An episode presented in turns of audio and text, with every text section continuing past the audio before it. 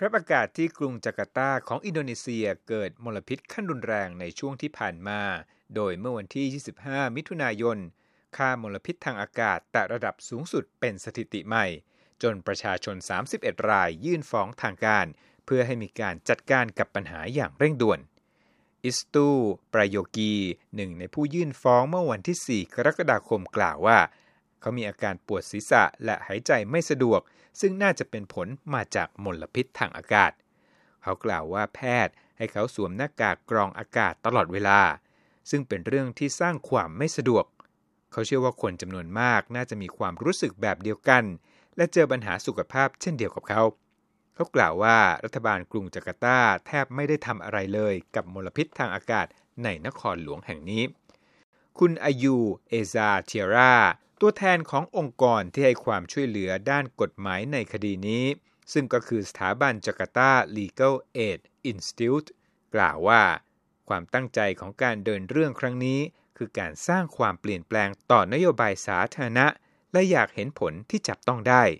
เธอกล่าวว่ารัฐบาลควรให้ข้อมูลที่เพียงพอต่อประชาชน ที่เกี่ยวกับผลกระทบจากมลพิษทางอากาศ และสถานการณ์มลพิษที่กำลังเกิดขึ้น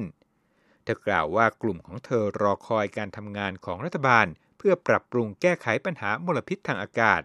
แต่เมื่อไม่เห็นความคืบหน้า จึงเกิดการดำเนินการทางกฎหมายขึ้น ซึ่งน่าจะใช้เวลาหลายเดือน หลังจากที่ถูกประชาชนกลุ่มนี้ฟ้องร้อง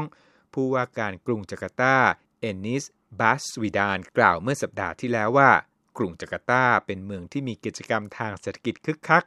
และมลพิษทางอากาศ เป็นผลพวงจากกิจกรรมดังกล่าว เขาบอกว่าทางการได้เร่งเร้าให้ประชาชน พยายามลดการใช้พาหนะส่วนตัว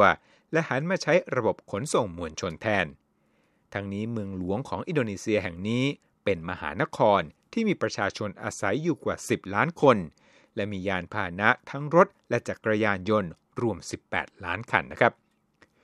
หน่วยงาน Forum for the Environment ผู้ร่วมฟ้องทางการจาการ์ตาในครั้งนี้กล่าวว่า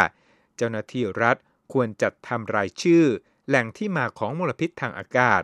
และควรมีการบังคับเรื่องการทดสอบการปล่อยก๊าซเรือนกระจกอย่างเข้มงวด soal inventarisasi sumber-sumber pencemar itu dilakukan nggak sama pemerintah? Kenapa itu? โซเล่อามาดีผู้แทนจากองค์กรดังกล่าวบอกนะครับว่า ทางการกรุงจาการ์ตาควรนำตัวเลขสถิติมาเป็นฐานข้อมูลสำหรับการวางนโยบาย เพราะที่ผ่านมา 20 ปี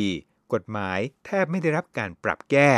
และนั่นเป็นสาเหตุหนึ่ง ที่ทำให้มาตรฐานคุณภาพอากาศที่เมืองหลวงของอินโดนีเซียแห่งนี้ ต่ำเกินไปครับ